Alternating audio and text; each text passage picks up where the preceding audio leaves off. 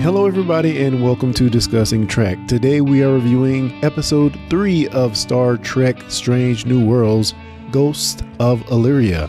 Like always, I'm your host Clarence, and I'm joined by my fellow co hosts slash Trekkies, starting with none other than the Who Story himself, Cal Jones. How are you doing, man? You know what? I've been away for two weeks. I'm glad to be back. And, you know, I wish I could tell you where I'd been, but unfortunately, it's classified. As many things are. and also on the podcast, we have Jeremy Barrow. How are you doing, man? I'm doing well, and I'm also glad to be back after several weeks of not being able to show up. Yeah, man. And last but certainly not least, we have Jonathan Shorts returning. How you doing? I am doing well, man. I'm glad that I have been here in the past few weeks, and isn't that a strange new world? Indeed, it is, sir. we do have a piece of feedback from last week's Trek trivia. John, if you can enlighten us, what was last week's Trek trivia question? Last week's question was an early draft of TNG's Journey's End included the revelation that one of Trek fans' favorite reoccurring guests, keyword being reoccurring, was in fact a traveler. Who was this person?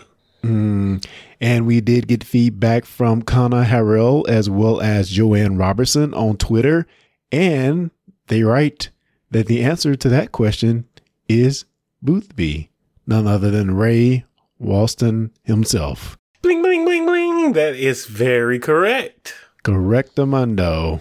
Good job. That's a deep cut, man, because I had no idea what the answer to that was.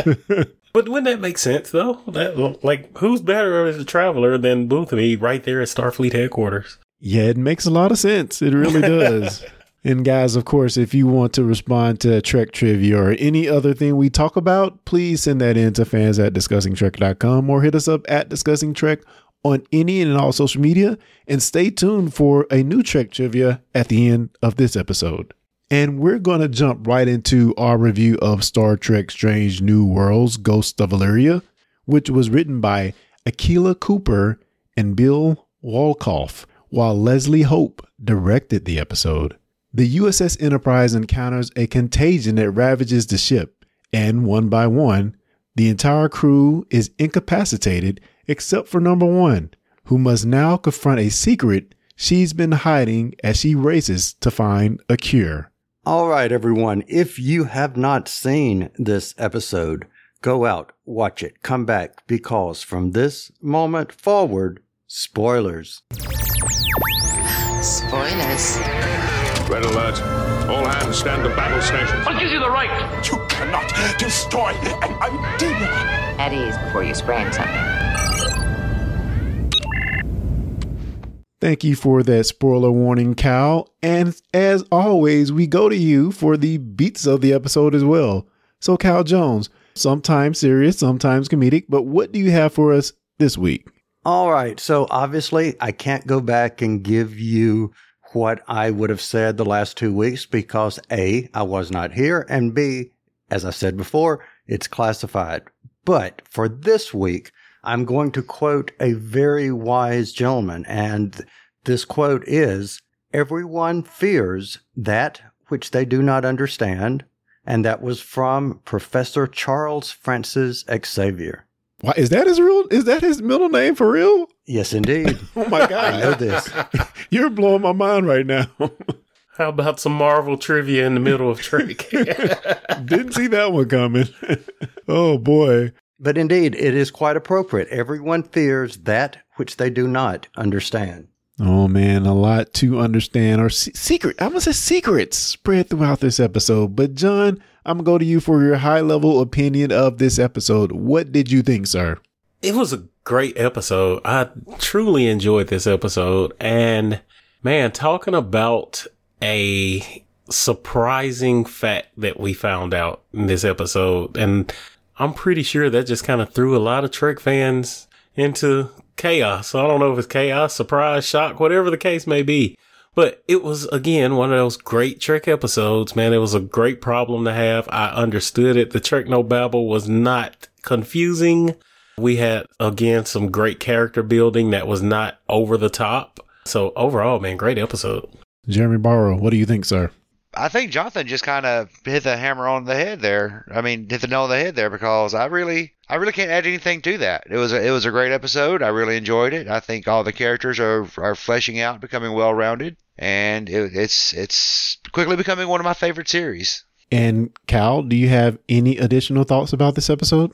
The only thing that I will add is I'm curious to find out what this revelation that Jonathan says that may be freaking some people out. There was one thing in the story that I don't think set quite well with me, but other than that, I'm loving the episodic nature of this. I didn't think I would. I still like arcs. I'm used to that. I want that. But that said, I am enjoying this that we're getting. So I am enjoying it. So yes, um, that's my two cents. And maybe I missed the, I, I don't think people are disagreeing with it. It was just a great revelation. And as for me, I absolutely love this episode. Again, we're getting so much character building on a spin on a very classic uh, story type for Star Trek. So yes. that in itself, I really loved. I'm liking these revelations being peeled back from these different characters.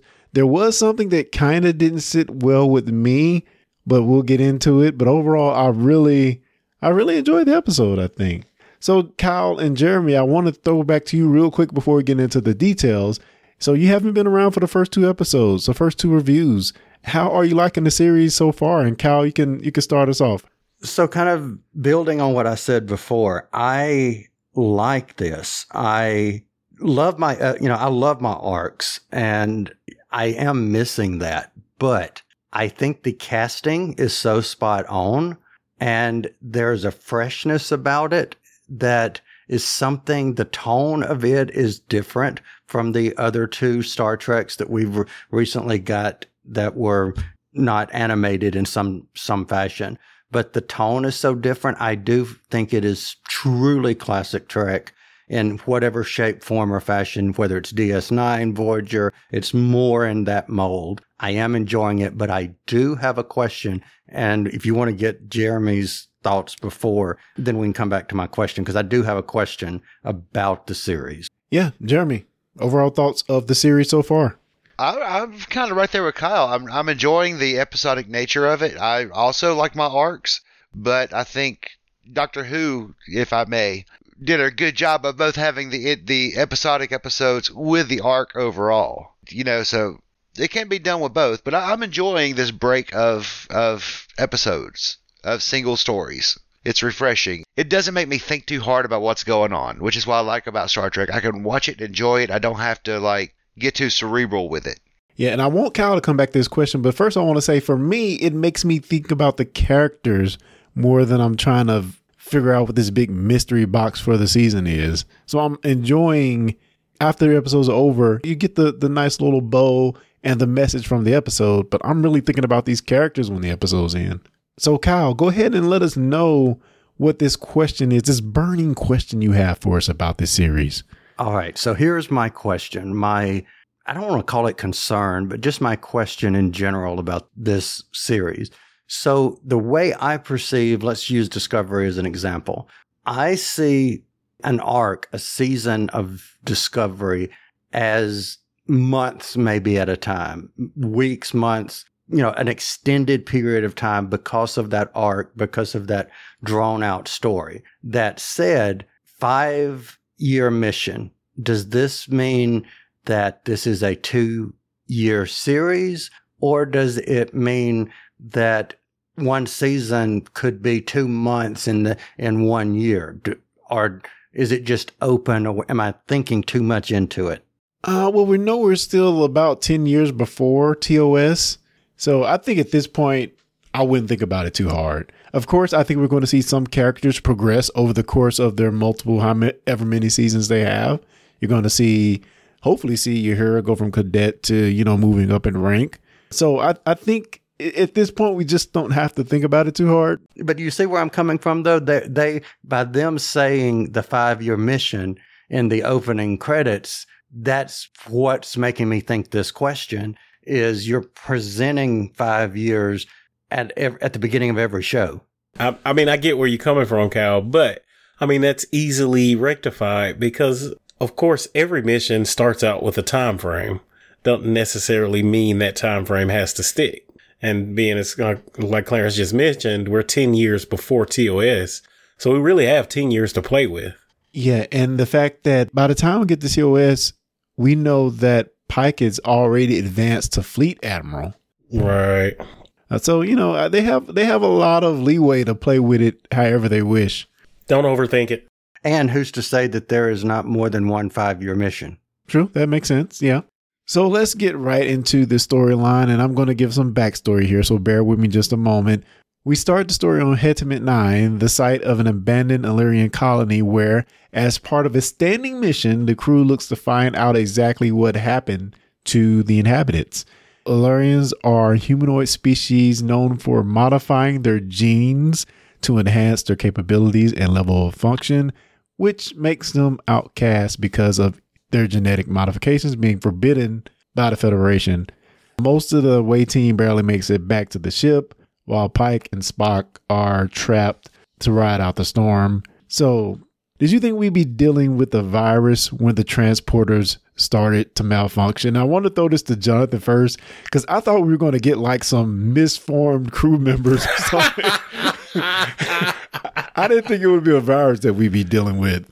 Uh, no, I, I far, I never expected that. What I kind of expected was that, so, you know, you kind of expect you go on this mission and there's this supposedly be deserted planet of this species that used to live there that no longer lives there.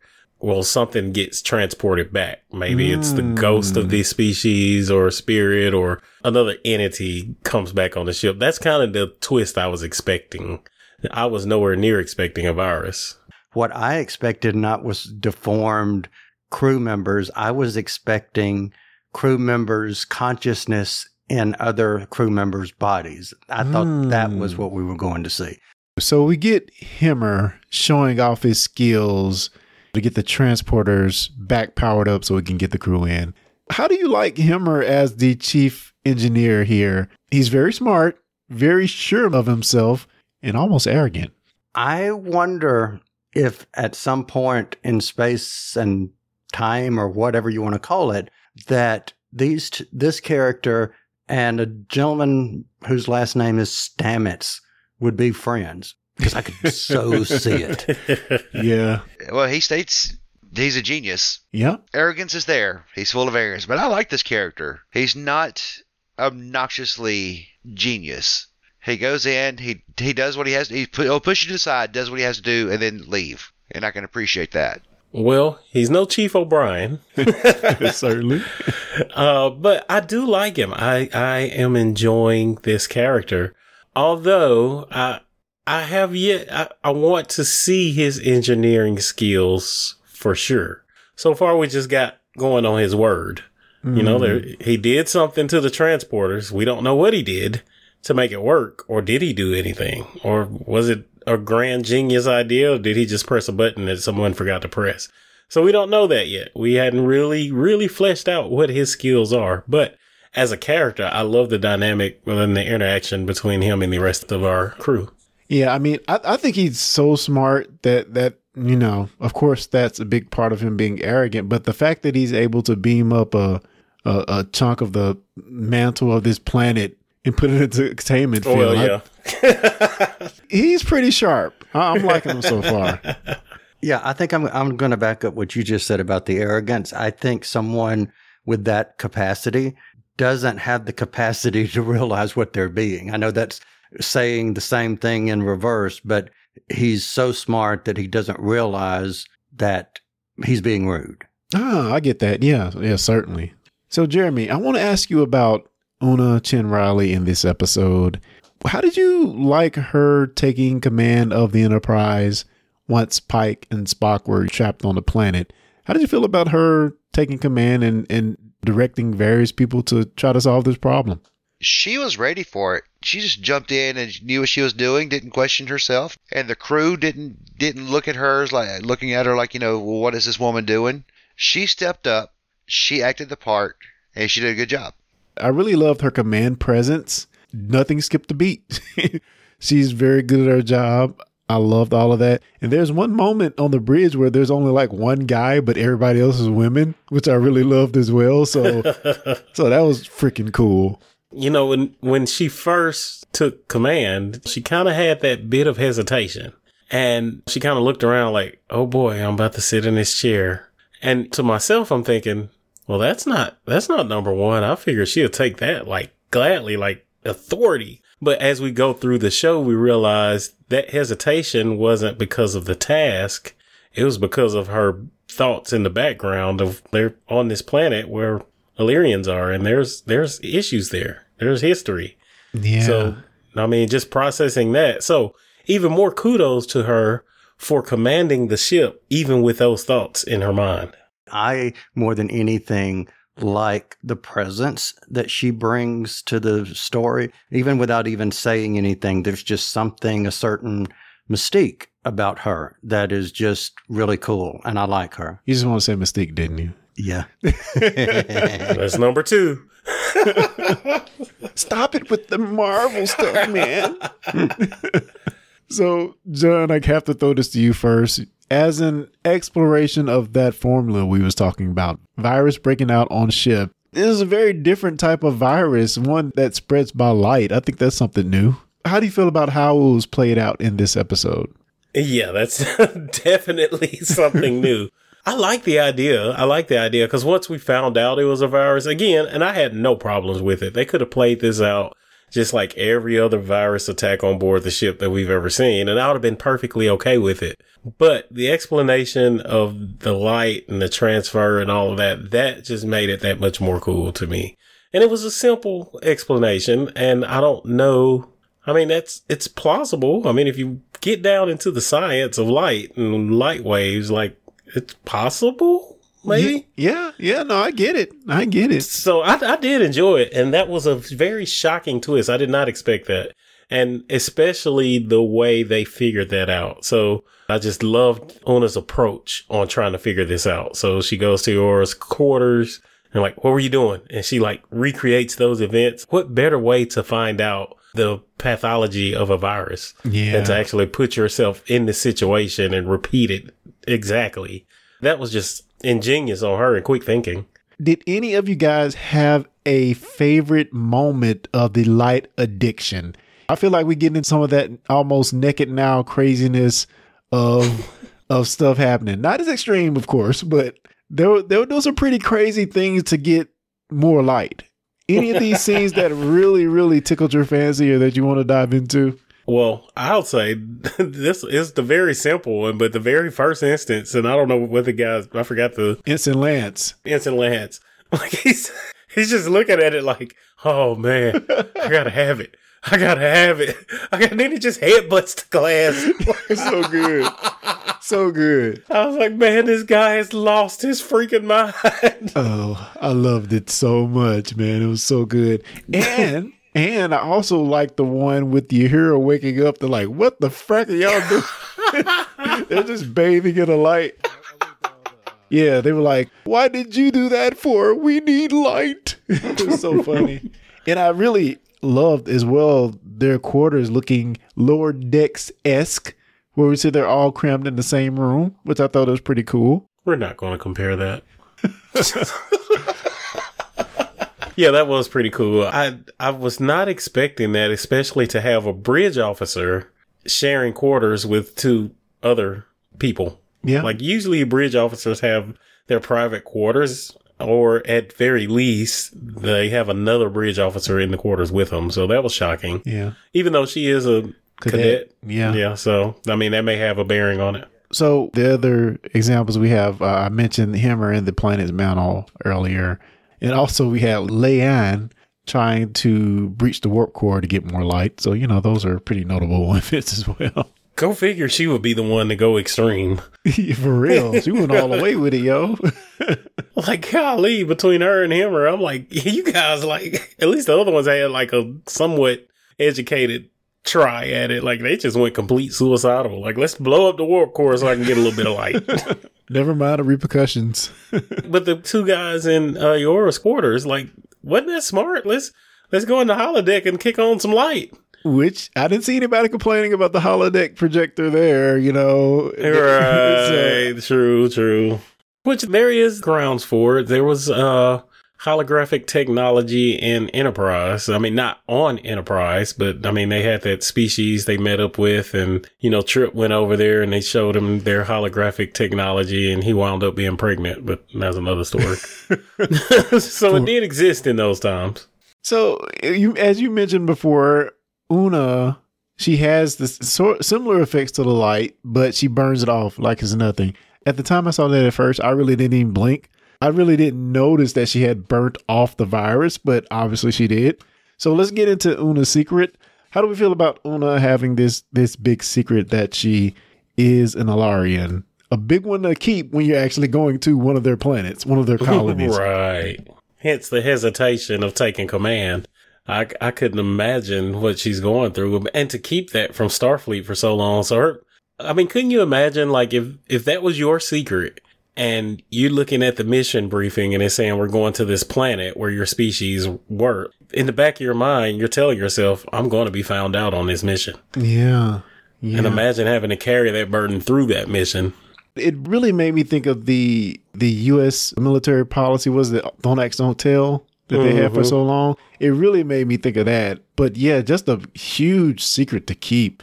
You know, she just takes Hemmer and throws him over her shoulder. Mm, yes. that's when I started to like be like, huh, what what's going on with you? That's that's a little different. and and this is highly reminiscent of another character on deep space nine clarence you know who that is Doctor Bashir. Yeah. dr bashir Yeah. so he went through the same thing genetically modified had to hide it to get in starfleet had to limit himself to make sure he wasn't found out but once he was found out then we could see his full potential blossom throughout the show so imagine what we're going to get from number one going forward Cal, thoughts on Una, her secret, and the implication of eugenics here? So my thought with her is, and more so, this may be a broader statement than just her, but what I'm really liking about, for the most part, there is one thing that I don't like, but for the most part, what I'm liking about what they're doing is they're taking what I'm going to call the Steven Moffat trope. And what, what I mean by that is they're taking characters and adding to them, but not at the same time de- detracting away from them. In other words, they cast someone who looked physically like the original actor who played number one's part. Now they are adding things to this character's backstory that, in my mind, further enhances going back and watching that original TOS pilot. That I love. Now, specific to this episode, the special effects that they used when she was absorbing the light, I just thought looked freaking cool. I've seen that somewhere before. It may have been on Trek. Somehow someone was bioluminescing. Was wasn't that Harry Kim? Yeah. But also different coloration, but it is similar to Jamie Foxx's look as Electro, wh- whereas his was blue and yellow. Then you know that's different, but but still kind of the same look. Cal, you know that's your third Marvel reference, so I think you just struck out for the day. We got to kick you off the podcast. You're gone. Let's talk a bit about La'an and her hate of eugenics. Now, very good reason to hate it. Very good reason to hate it. But is she overcompensating for the deeds of her ancestor, Khan Noonien Singh? Yes, I believe she is. She's just so hardcore. There's no character on this show that I don't like. I like every character, but she is falling. She's at the bottom of that list because she just has no give to her whatsoever. And Ooh. she's carrying this burden herself when she doesn't necessarily have to. Now I have to come to her defense. So you're the ancestor of uh the probably the most dangerous man in history of the Federation, and you survived uh, on the Gorn planet Yeah. when everybody around you was killed and eaten. So like I, I, I give her a little I give her a little leeway on her hard exterior. So it, it's that's a lot to carry and a lot to deal with. And it could have went the other way.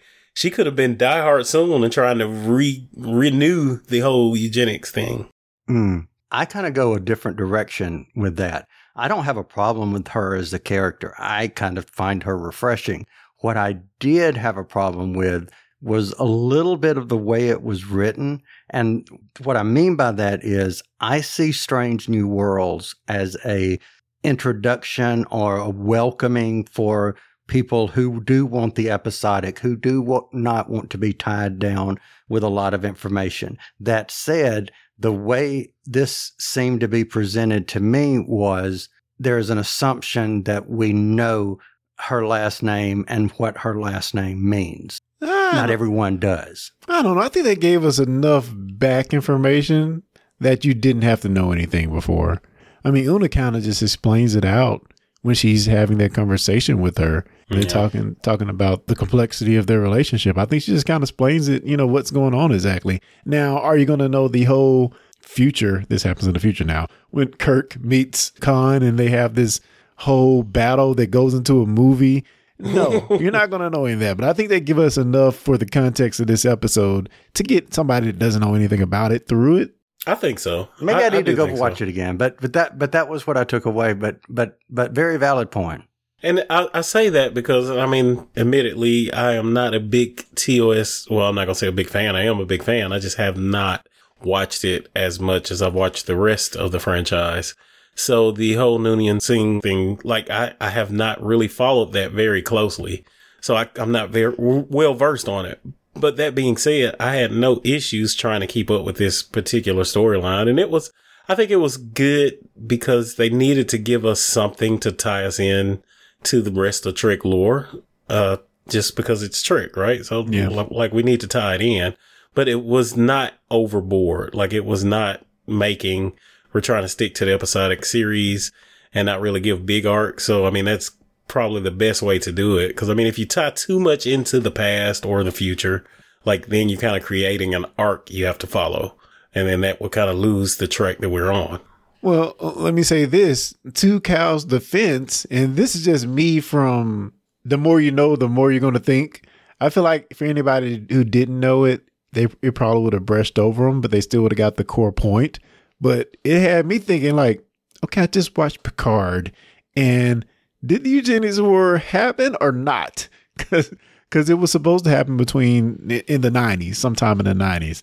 So I'm really thinking, like, did it happen or or did it get shifted up in time? We saw um, Adam Soong with the Khan papers, which at the time I thought maybe he pulled it from the past, maybe to reintroduce that, but we never got any clear answer on what was going on. So it's either these two series were not in sync at all, eh, or I don't know, because it seems like they seem to be going with what we've already known of what the eugenics wars to be. Yeah, I, I think I think I think you're thinking too much of it because you know too much of it. Like you said, I, I, I honestly, and I could be very wrong, but I honestly don't think the writers intended for us to put that much thought into it and try to connect it. Which, and you know, we we're going through Discovery, Picard, and all that, and these series are leading us to like formalized theories after theory after theory because of this grand arc and there's so many twists and turns and revelations and you know it's just kind of how it's been going. And what we all can i think can agree on at this point is that strange new worlds is a refreshing new Trek that we kind of were just needing. You know what i mean? We needed a break. We needed a break from all of the connected drama we've been going through. So i don't really think they intended us to go that far into it Well, let's talk about a, a bit of that connecting storyline that, you know, some of you guys so yearn for, which I do think we're getting. And I think we may see an example of it in this episode. So back on the planet, Pike and Spock, they get some answers after just barely surviving the ion storm, but they do survive. And I wanted to ask, does Pike's knowledge of his future provide him with the strength in situations like this? As to say, like, I'm going to survive through this. I know I'm going to make it. So, does it give him an extra bit of bravado or extra bit of confidence going into something if he embraces his fate 10 years from now? Or is the future, can the future be changed? I don't know. Help me out here. I didn't see that from him. I, I I didn't see in this particular scene like he. I truly saw a fear of his demise in these sequences. Now, maybe he was pretending. I w- it would be hard to pretend that right in that moment, but I don't think in that moment. And I guess again, put yourself in his shoes. Like, even if you know that, let's say you knew when you were going to die. Okay. We got that. So we know we're not going to die until that time. Now you're going on this mission and this is so very strange. It's a species that's not part of the Federation, never has been. There's been a big debate on whether what they did was right or wrong.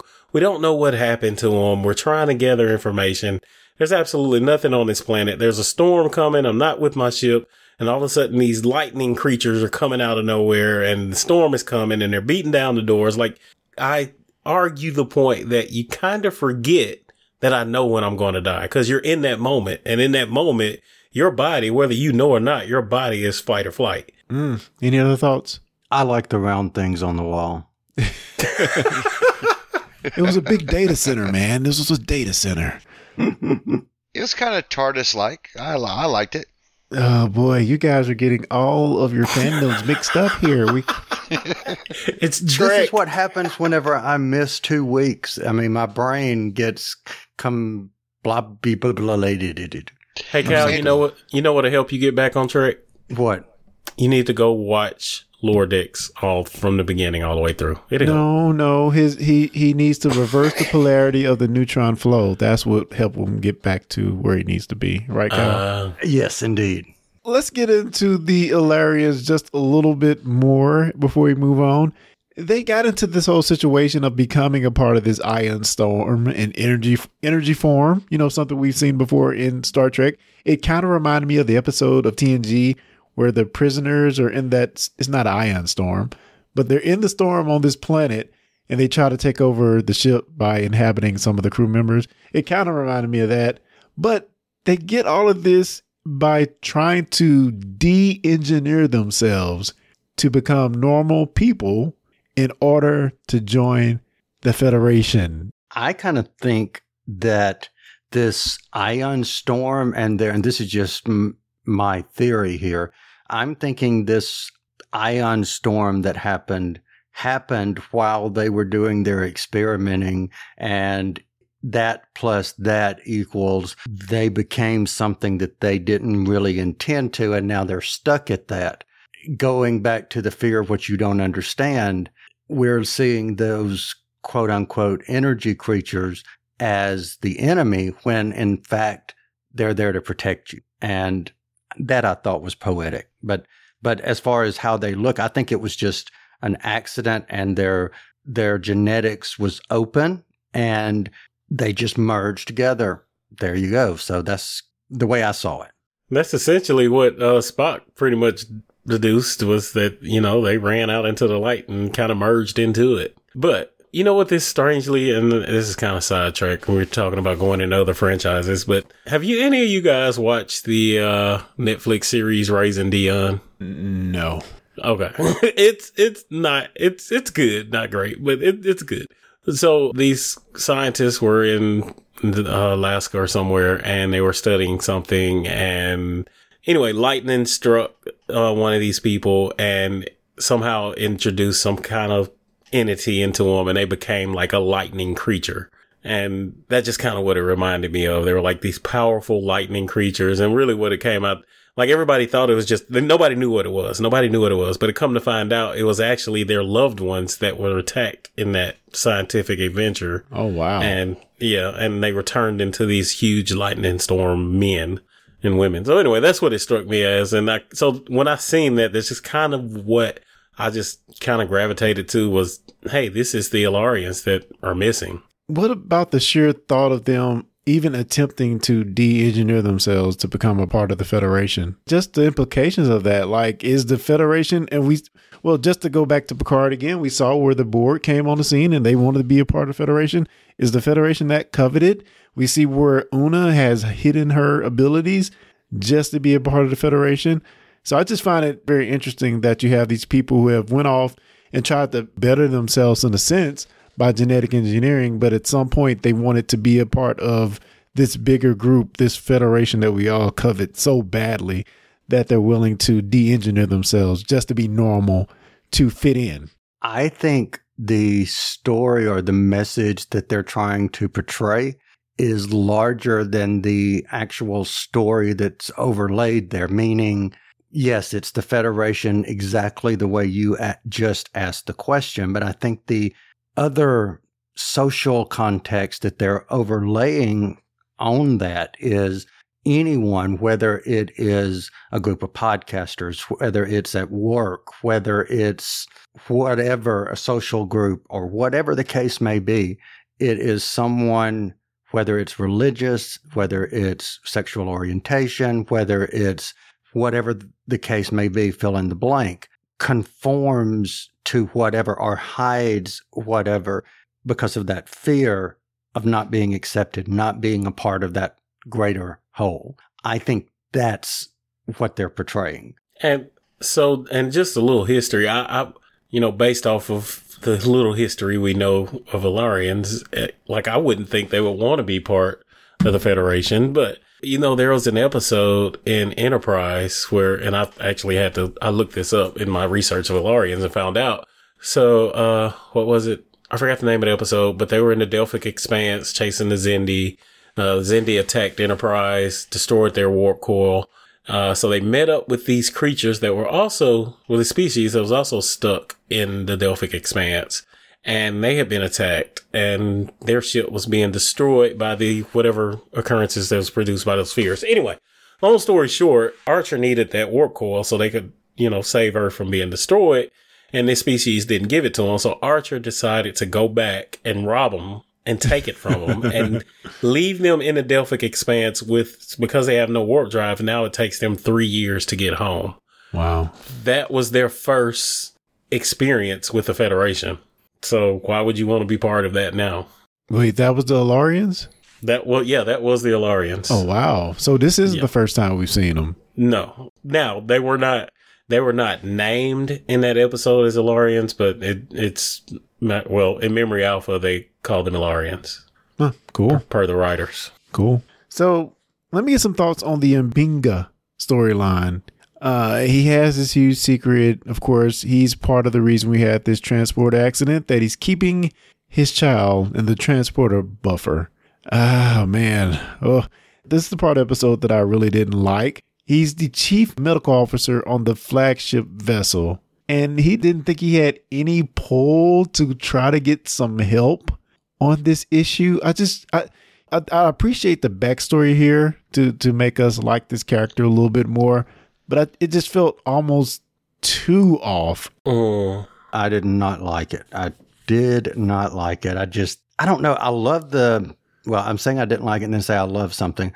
I did like the interaction between the actor and the child actor.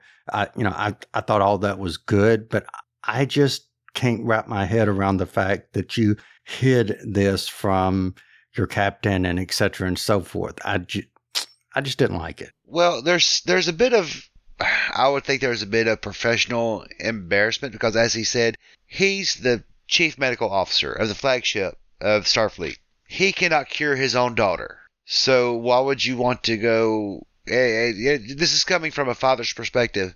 If you can't cure your own child, if you can't help your own child, you do not want to go broadcasting that. You want to do what you can for your child, but you don't want everyone to know that you can't do this.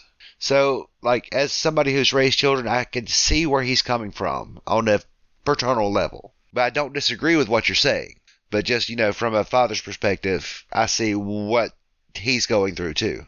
And it, it's that, and I was okay with it just for the fact, like, let's say, and I mean, we're, this mission wasn't really planned very far ahead. Like, they weren't supposed to leave as soon as they were planning on leaving. I mean, we know that from the first episode because Pike didn't expect the Enterprise to be leaving out until a certain amount of time. So if his daughter was sick and he knew it and he couldn't cure her and he knew it and maybe she was, he was just kind of planning on, you know, accepting the fact that she's going to die.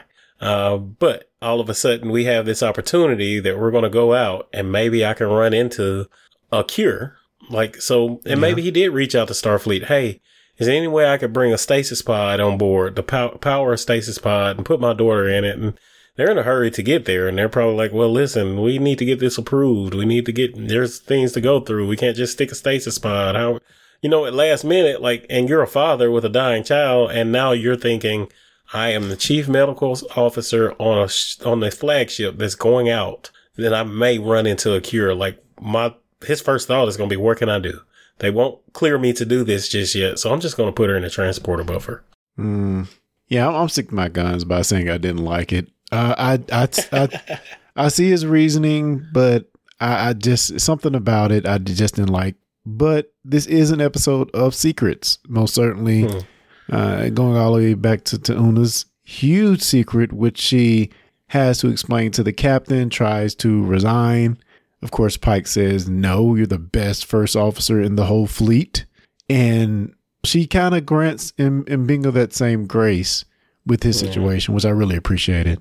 Now, I do have a problem with why didn't anybody know that he had this pattern stored? So we've seen people stored in pattern buffers in a few different episodes.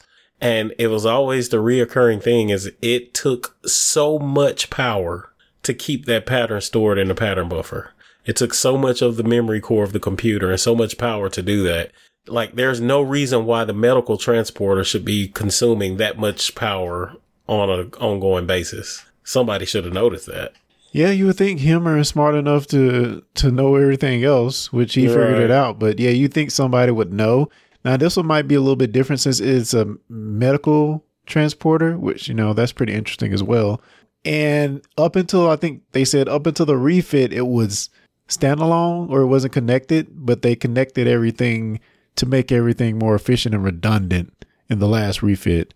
So I, I guess that does make some sense, but but yeah, I agree with you. It just seems like kind of far fetched, but you know we're talking about a space show in the far future, so let's go ahead and get ratings for the episode. And I will start. I'm going to give this a 4.5. Really loved it, almost perfect. But there's just a few things that I didn't love, but still, you know, 4.5 is pretty good. I really, I really liked it all. I really liked everything, and can't wait to see what they do next. Mr. Jones, what do you think?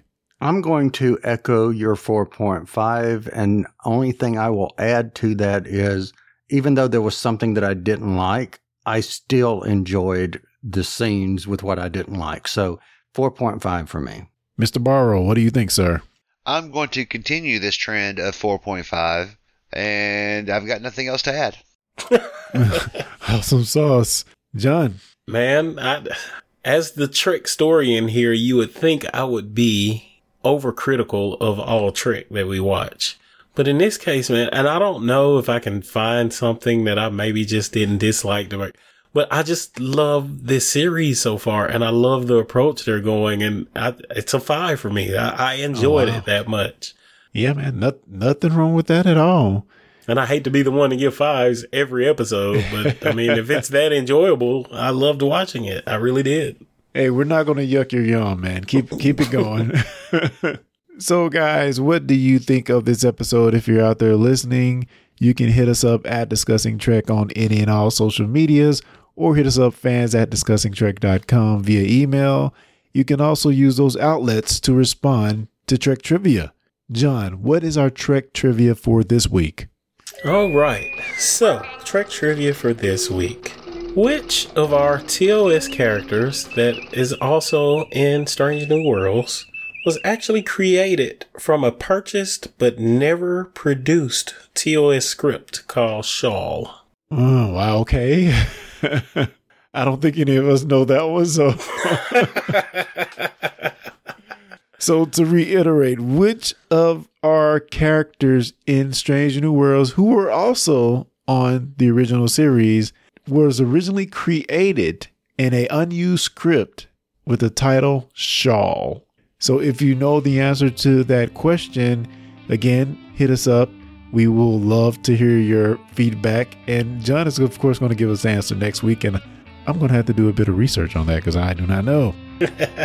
You go deep. I mean, I am seriously impressed. Oh boy. And with that, guys, we're going to wrap up. Thank you for joining, and we're going to see you next week. So until next time, to everyone listening, live long and prosper.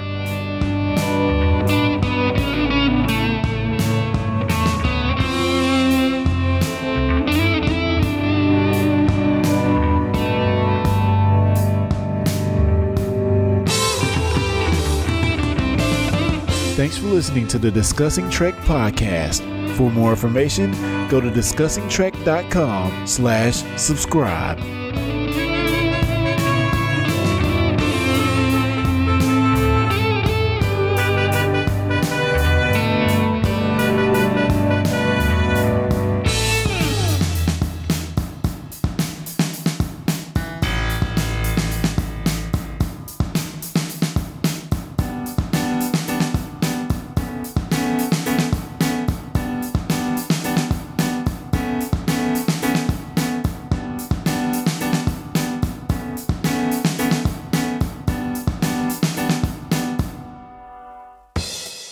You've been listening to the Discussing Network. Find out more at discussingnetwork.com.